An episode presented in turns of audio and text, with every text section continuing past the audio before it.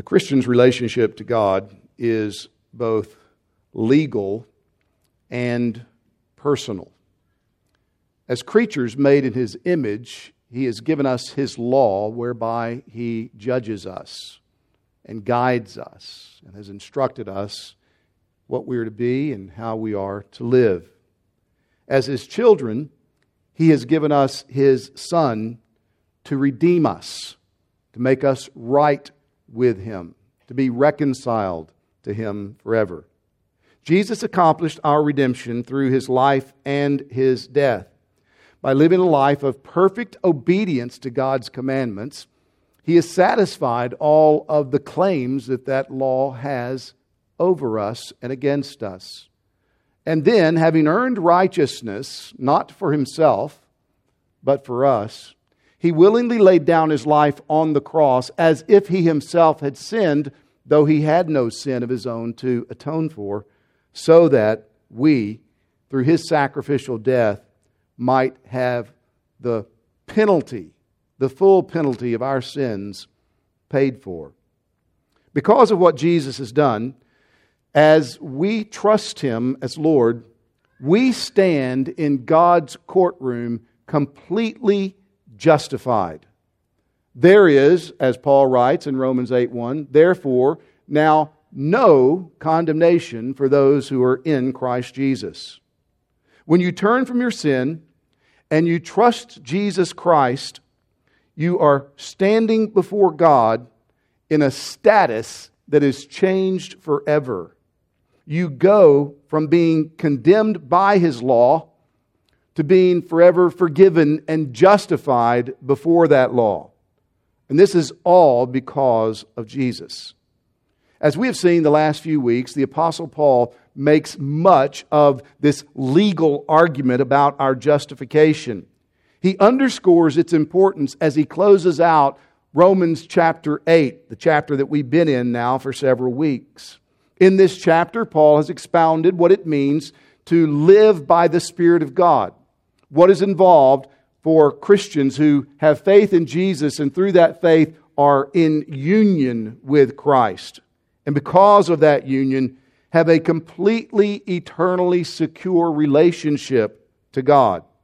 God has justified such people before His law, and His law can no longer condemn us. Listen to again to the way the Apostle Paul highlights the security of every Christian's legal standing before God in Romans 8 31 through 34, verses that we have recently considered. There he writes, What then shall we say to these things? If God is for us, who can be against us? He who did not spare his own son, but gave him up for us all, how will he not also with him graciously give us all things? Who shall bring any charge against God's elect? It is God who justifies. Who is to condemn? Christ Jesus is the one who died. More than that, who was raised, who is at the right hand of God, who indeed is interceding for us. Brothers and sisters, your legal status before God has been eternally secured by Jesus Christ. So there can never be any more accurate condemnation leveled against you, no matter what the source of such condemnation might be. Every attempt to condemn a Christian is ruled out of order, whether it comes from other people, whether it comes from your own conscience with an awareness of sin that remains within you, whether it comes from the devil with all of his accusations against the brethren. Every one of those efforts to condemn you God, the judge of the universe, declares out of order and will not hear them. On what grounds does God do this?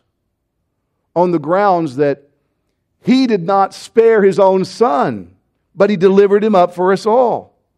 And that Jesus Christ is the one who died. More than that, who was raised, who even now is at the right hand of God the Father, making intercession for us.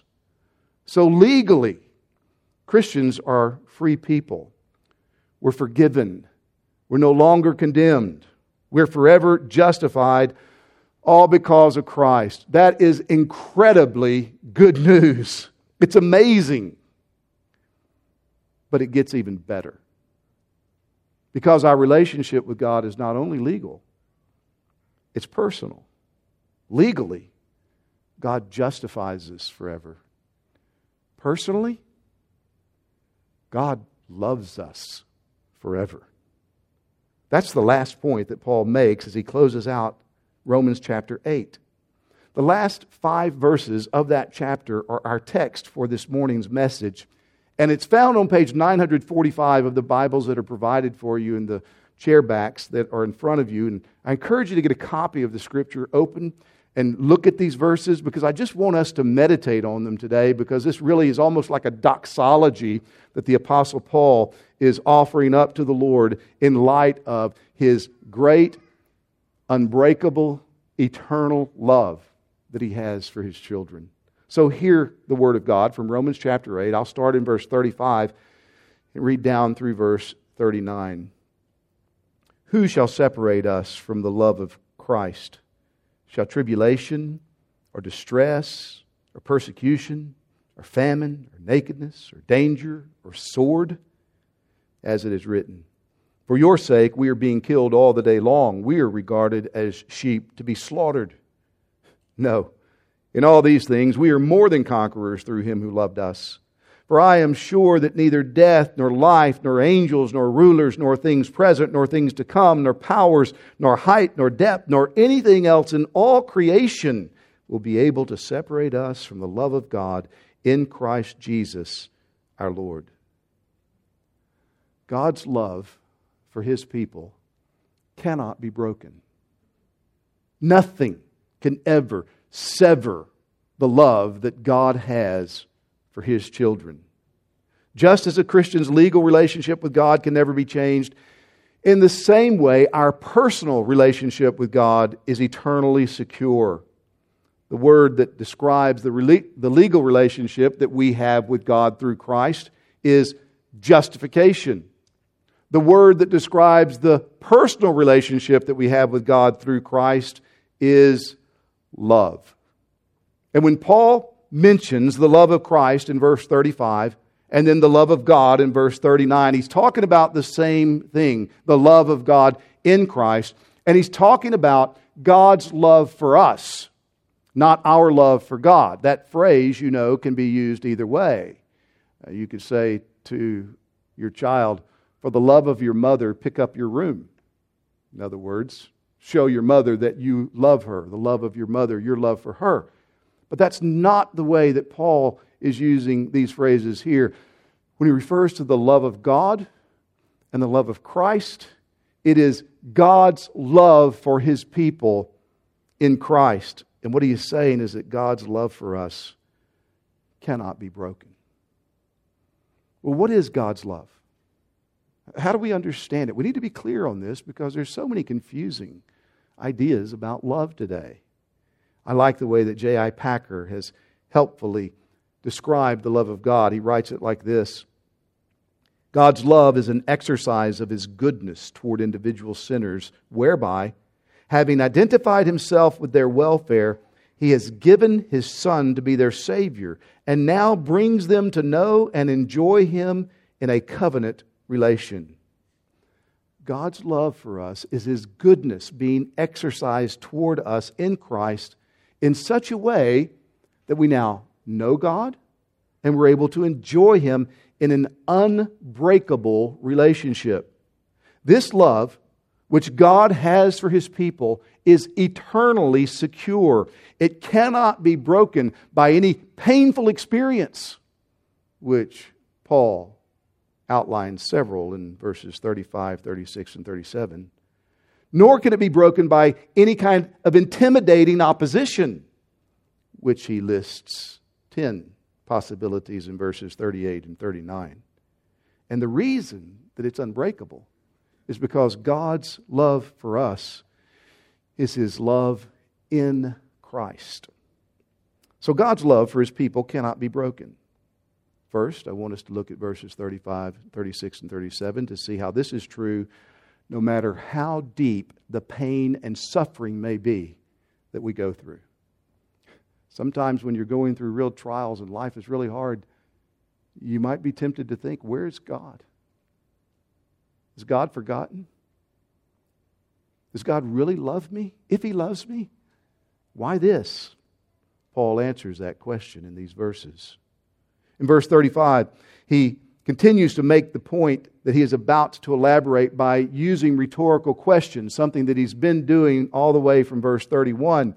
And in verse 35, he lists out seven painful experiences, experiences that could conceivably cause a Christian to doubt God's love, to, to ask the question God, if you love me, why won't you remove this from me? Paul mentions these things to reassure us that nothing can separate us from the love of God. God loves his children through every trial and sorrow. Let's look at these seven descriptions of various painful trials. He mentions tribulation. It's the word that literally just means pressing or to press together. It was a word that was used of a wine press in the first century to extract juice from the grapes for the process of making wine. No pressure can separate us from God's love. Or distress, he says. This is a compound word. It's comprised of two words, one of which is the Greek word stenos, which we get stenosis from. If you've ever had spinal stenosis, you understand what that is. It creates great pain because there's a constriction of the openings in your spinal column. And this word constriction with the word space gives the impression or the idea of this pressure that leads to difficulties. It's, it's dire straits that come into your life that create pain.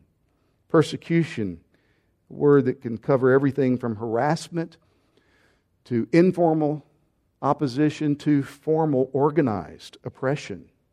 Famine, which undoubtedly is a reference to just going hungry, not, not having enough food to eat. Nakedness, which is a reference to not having the kind of shelter you need, not having the kind of clothes that you need because of poverty. Danger, being in peril, being threatened. Sword. This is a word for a small sword, a dagger. It's probably a reference to official martyrdom, execution by the state that was coming, had come already against Christians because of their faith. These in the list of course, are not exhaustive. This is not an exhaustive list, but rather, Paul chooses these as suggestive. And what they suggest is that Christians are not immune to even the most severe trials in this world.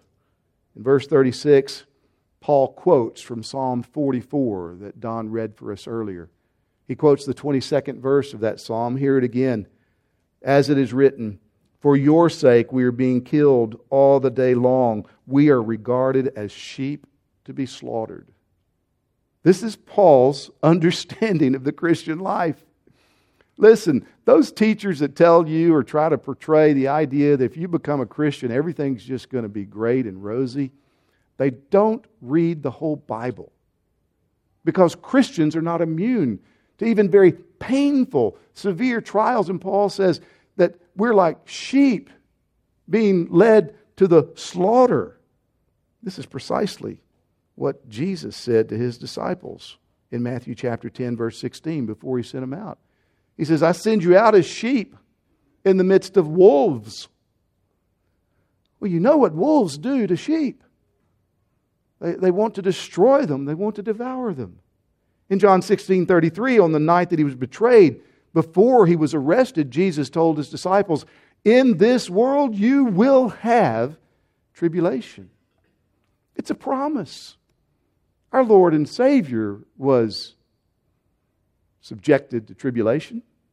He was oppressed, he was arrested, he was executed. And he's our master. He's the one in whose steps we follow. You know, sometimes we can get mixed up in our thinking about love.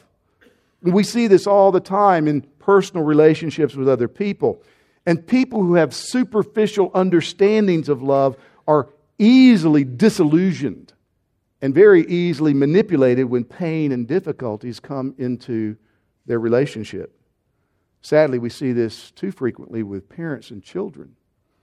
When children who have not been taught what real love is, they can begin to feel unloved when mom and dad cross their will, when mom and dad tell them no. And sometimes kids will even express this like, well, if you loved me, you would let me. If you loved me, you wouldn't keep me from this. If you loved me, you would give me this. And some parents are manipulated by those accusations because they themselves don't know or perhaps are forgetting what real love is. They don't know that love is seeking what is best for a person in any and every circumstance, even if that circumstance is difficult or painful. Well, God always loves His children because He is always exercising His goodness toward us, even in our pain and suffering. In fact, sometimes God ordains our pain and our suffering. Sometimes He directs our pathway intentionally through fiery trials because He knows that that is precisely what we need in order to experience more of His grace and blessing. Brothers and sisters, when God does that, He is loving us. You know, Donna, early in our marriage, worked as a pediatric nurse at the Fort Worth Children's Hospital. And sometimes she would come home frustrated because she would very often have to administer hard procedures to kids, painful breathing treatments or painful inoculations. And more than a few times, parents would look at her and say, I could just never be a nurse because I love children too much. you know, Donna would come home and she'd say, You know, I just wanted to say to them, Yeah, I hate children. That's why I went into pediatric nursing, you know, so I could just inflict pain on them, you know. Well, of course not. Of course not. But sometimes the very best thing for you will inevitably include pain. Brothers and sisters, no matter what you're going through right now, the truth of these verses needs to be brought to your mind. Whatever painful relationship you're in, whatever loss you are suffering, whatever sorrows you are going through, be assured of this that nothing can separate you from the love of God that is in Christ Jesus. He has loved you with an everlasting love, a love that is unbreakable. Knowing this and remembering it will enable you to persevere with confidence, even through the most painful events of life, even through death. On July 1st, 1555, the Protestant pastor John Bradford was burned at the stake in Smithfield in London. He was arrested and persecuted because he refused to quit preaching the gospel of God's grace through faith in Jesus Christ. And on the morning of his execution, he was chained to a pitch soaked stake alongside a young, frightened believer by the name of John Leaf. And before the executioner came and lit the stake, Bradford loudly announced that he sought forgiveness from anyone whom he had sinned against. And he offered his forgiveness to anyone who had sinned against him. And then he looked over at his young friend, John Leaf, and with a kind smile, he said, Be of good comfort, brother, for we shall have a merry supper with the Lord this night. Confident even to death. Confident that the flames, after they had done their worst, could not separate him from the love of God. That even though his life would be over in a matter of minutes or hours, his soul would eternally be safe in the God who purchased it out of love through his Son, the Lord Jesus. Not only does God love us through trials and sorrows, but as verse 37 goes on to say, through these trials and sorrows, Christians are made super conquerors. We're super conquerors. Look at that verse 37. No, in all these things, we are more than conquerors through him who loved us. Now, Paul employs a very rare word here. Again, it's a compound word. He, he takes the prefix hyper that we know in English what that means. It has the same meaning in his language. And he adds it to the word nikon, which means conqueror. And so what he's literally saying is that Christians are hyper conquerors or super conquerors. You know, it's not enough for him to say that we will simply prevail through trials and sorrows. No, he says we will more than prevail. We will be super conquerors. And we are made super conquerors how? Not because we're so strong, not because we prepared all our life for that moment. We're made super conquerors through Him who loved us. Who loved us. Now, God loves us and will love us, but Paul here is thinking to something specific. Him who loved us, Jesus Christ, who came, who gave up his life for us, who died for us, who was raised for us. Brothers and sisters, when you find yourself tempted to doubt the love of God, go back and just spend time looking at, thinking about the cross. Consider the love of God for you on the cross. He gave up his son for you. Christ laid down his life for you.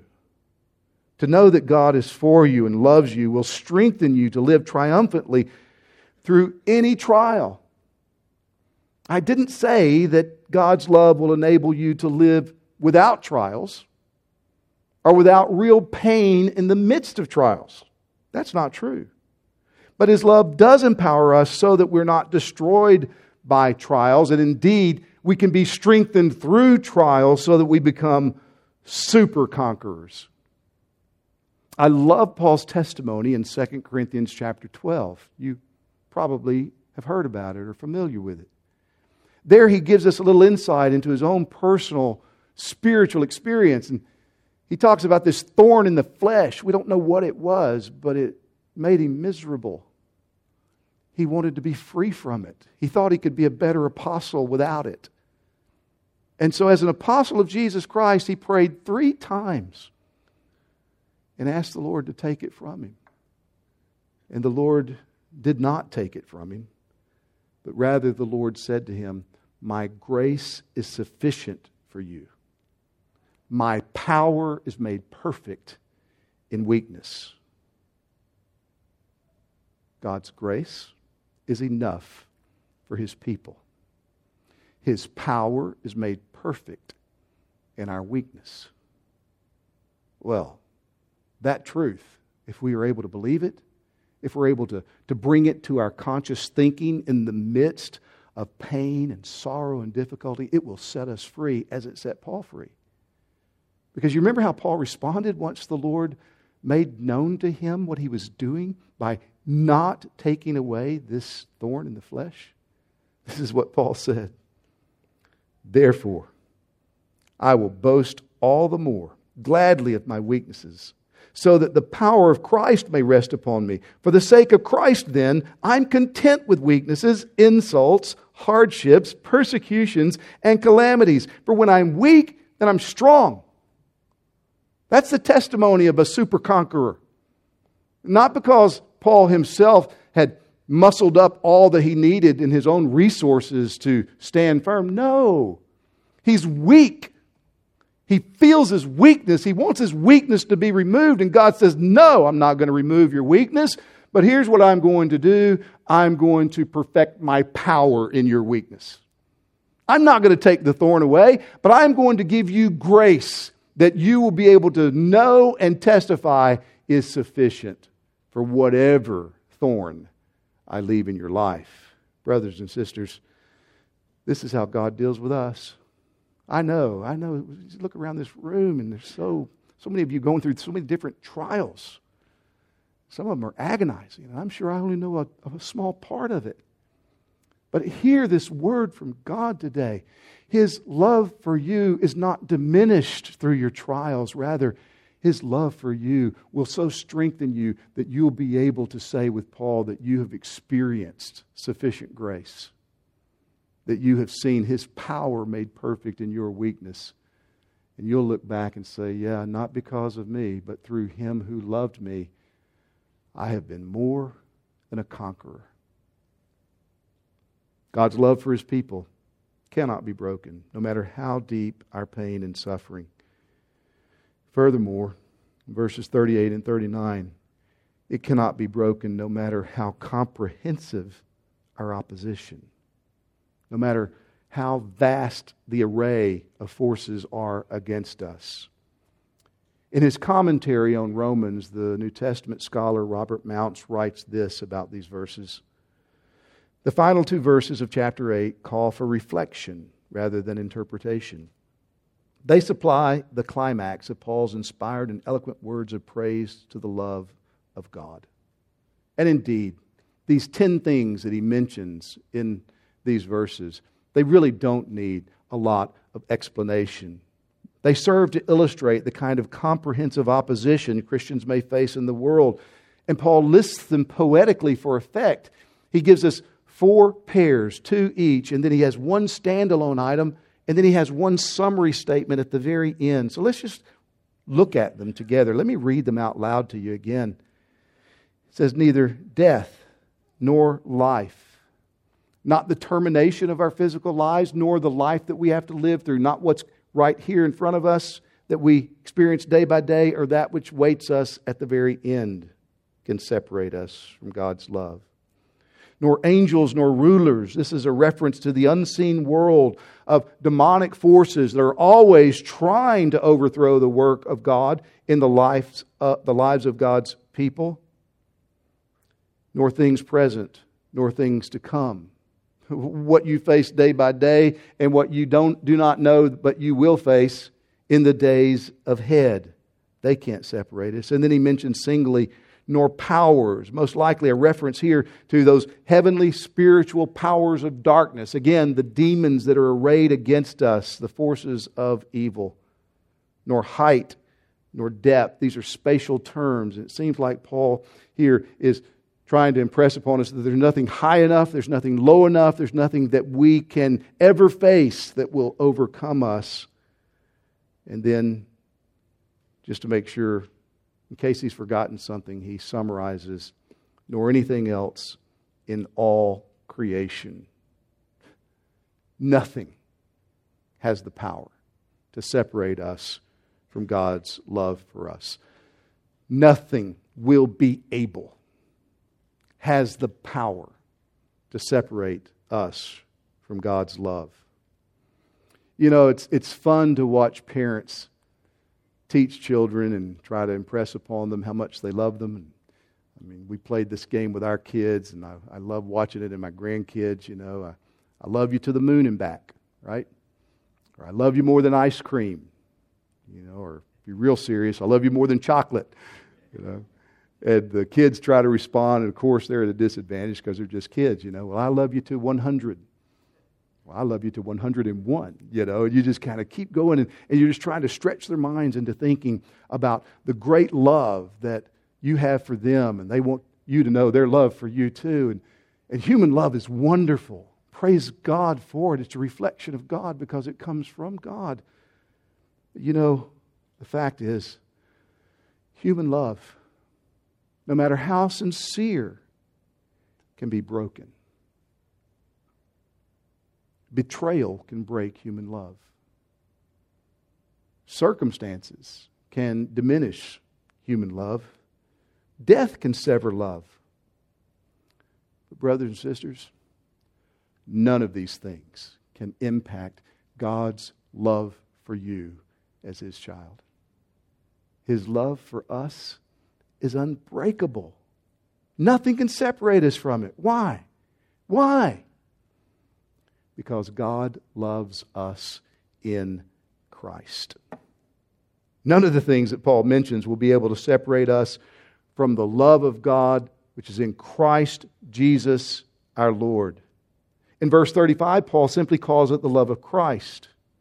God's love for his people is always in Christ. Uh, perhaps the best known verse in all the Bible, John 3:16 sets this forth For God so loved the world that he gave his only begotten Son, that whoever believes in him shall not perish, but have everlasting life. It's in his Son. It's in Jesus Christ. Paul has said this in Romans chapter 5, verse 8, previously in this letter. God shows his love for us that while we were still sinners, Christ died for us. The apostle John underscores this in 1 John 4:10. In this is love, not that we loved God, but that he loved us and gave his son to be a propitiation for our sins. You see, God's love for his people is in Christ. It's what he has already done for us in Christ, and such love cannot be broken. It is immutable. Why? Because it's not based upon anything that is subject to change. This is the great difference between the way that God loves and the way that people tend to love. A child first learns to love his mother. Why? Because she's always doing for him. She provides for him, she feeds him, she cares for him, she holds him. With healthy development, people learn to love each other not just for what they do for us, but for who they actually are with all their unique gifts and limitations. But the greatest way to love others is to love people not for what they do for us, not even for what they are in and of themselves, but to love them for Christ's sake, because we've been loved, and because God is love, and we want to be more like God. So by His power and His grace, we learn more and more to love as He loves, which means we love for His sake, because that's how God loves. Nothing outside of God compels His love. When you start a sentence that says, God loves me because, and you end it with anything below God Himself, you're not speaking rightly. God loves because God is love. He loves us, His people, for the sake of Christ. He chose us in Christ. He redeemed us in Christ. He will preserve us in Christ because He loves us in Christ. And it's because of this that nothing can ever separate us from the love of God in Christ Jesus our Lord. We are safe and secure eternally in Christ. That's marvelous news. If you're trusting Jesus, that's great news. Nothing you can ever do, nothing that can ever be done to you, can separate you from the love of God that He has for you in Christ.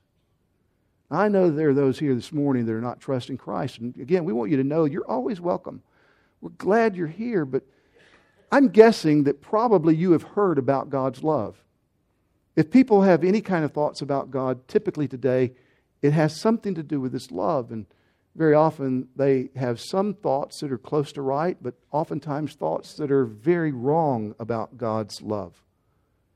And I, I want you to understand before you leave today what the Bible says about this incredible love of God. Do you see Paul's language here that God's love for his children is in Christ? You see, there's no way you can ever know or experience God's love outside of Christ. You may talk about his love.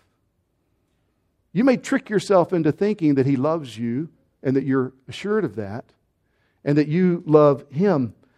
But if you're not turning from your sin and trusting Jesus and following after Jesus as Lord, then whatever it is that you have experienced thus far in your relationship with God, know this it's not His love.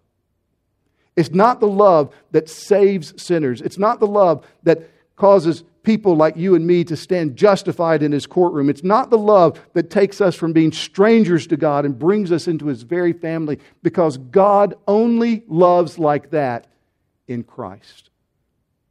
And if you would experience the love of God today, I would plead with you to come to Christ.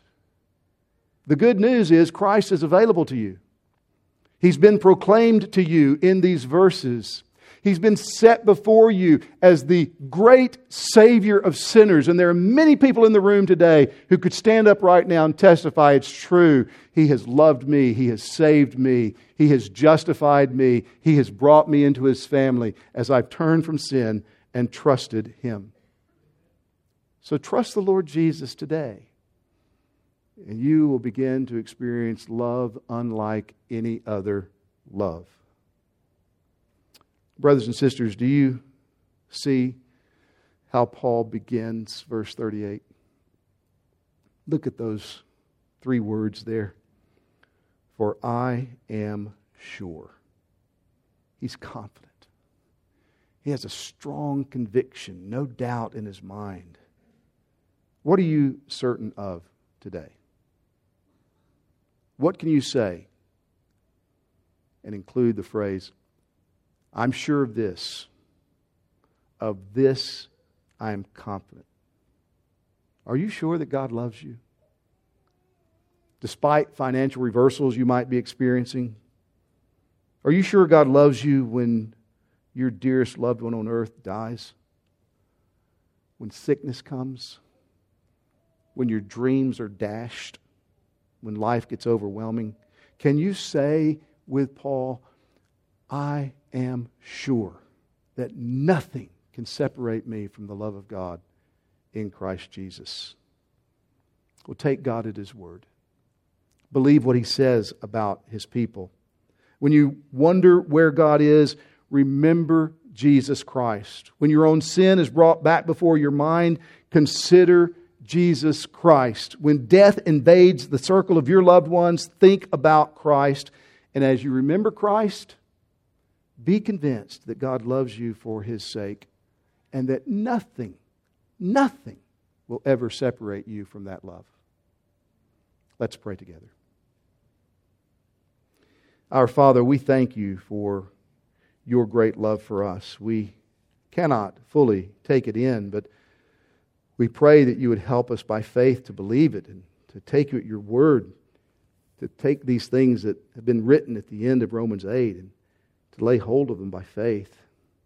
And help us to live with that confidence and knowing that you're never going to let us go. That your love is of such a nature that it cannot be broken.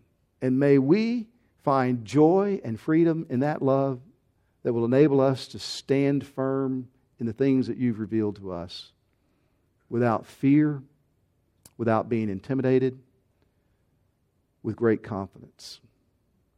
Open the eyes of those here with us today that have never, ever tasted this love that you have for sinners in Christ. And reveal Christ in them, we ask. For we pray in his name. Amen.